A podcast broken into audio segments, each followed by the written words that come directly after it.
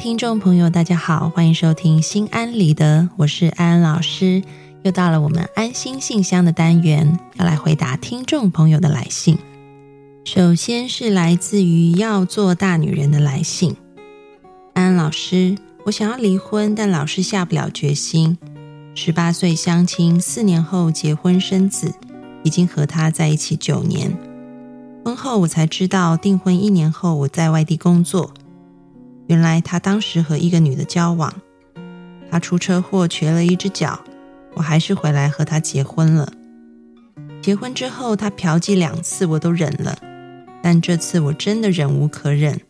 他出差半年，在外和一个离异女人同居了两个月，被我发现之后，跪着求我和妈妈，这我才同意不离婚。可我想起就难受，想离婚，又怕离婚之后找不到其他人。他除了出轨以外，其他对我都还好。嗯，要做大女人。安安老师看了你的来信，真的觉得为你感到很不舍。但是同时，安安老师也要对你说，你非常缺乏的就是爱自己。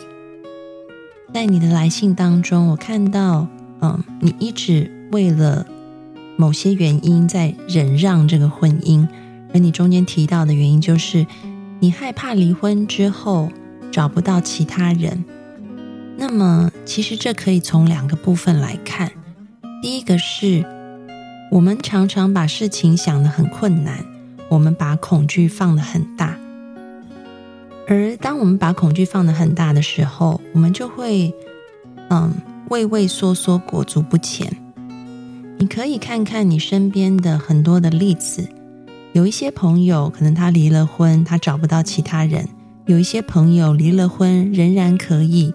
找到其他人，他们的差异在哪里？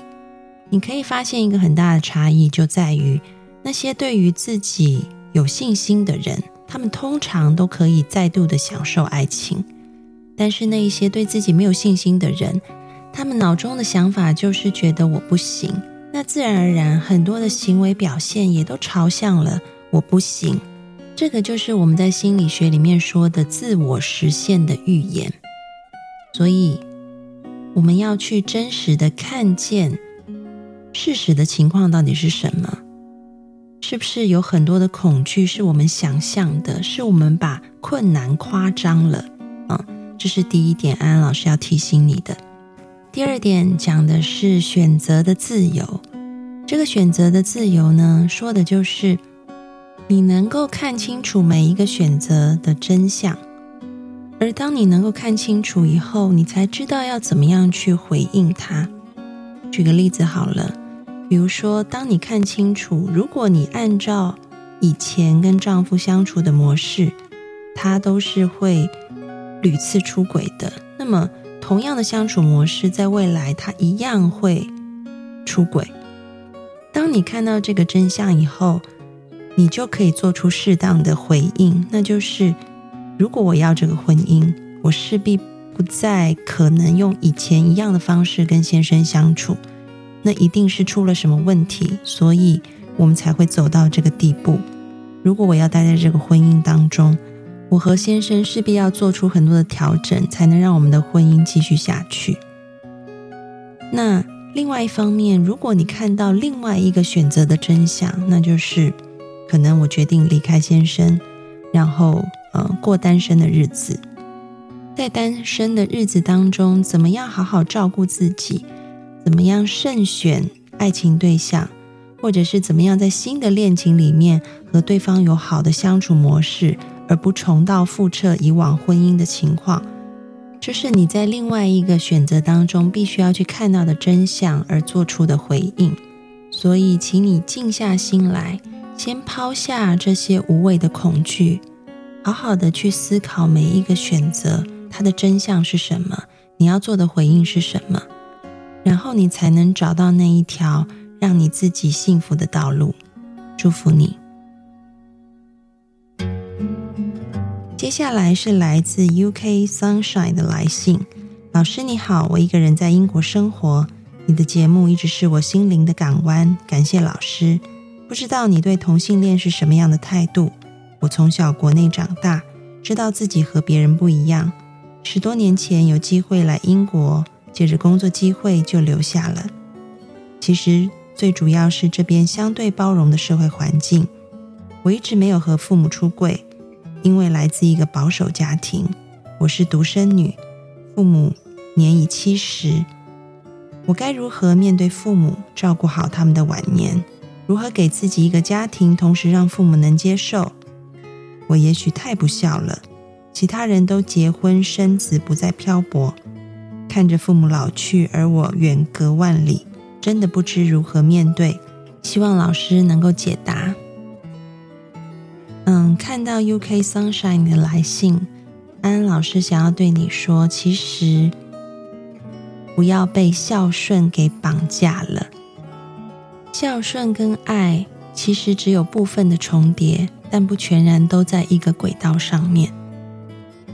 如果我们把爱放了很多很多的期待和控制的话，那么这个爱就会被扭曲了。所以安老师才说，不要被孝顺绑架。你还是可以很爱父母，你还是可以尽你作为子女的孝道，但是你同时，安老师也看到你内在想要追寻自由的勇气，你也要爱自己。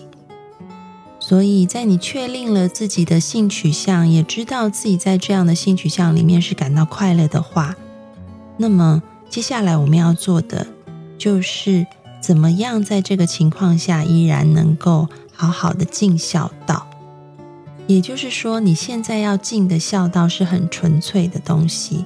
这些孝道是要把父母的控制、父母的期许都拨开，那剩下什么？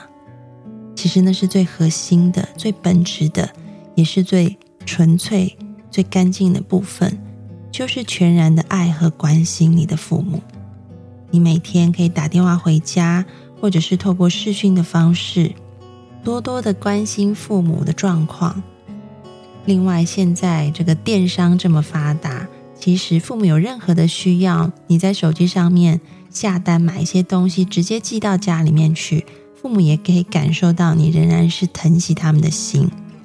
甚至当你有空的时候，就尽量把假期集中排，然后回来国内探望父母，也都是很好的。表达孝道的一种方式，因此安安老师要鼓励你做自己，爱父母，但是不被孝顺绑架。祝福你。好的，今天的安心信箱就回答到这里。各位听众朋友，如果想要问安安老师问题，欢迎你们到心安理得的讨论区里面留言给安安老师，也许下一集的回答就是给你的哦。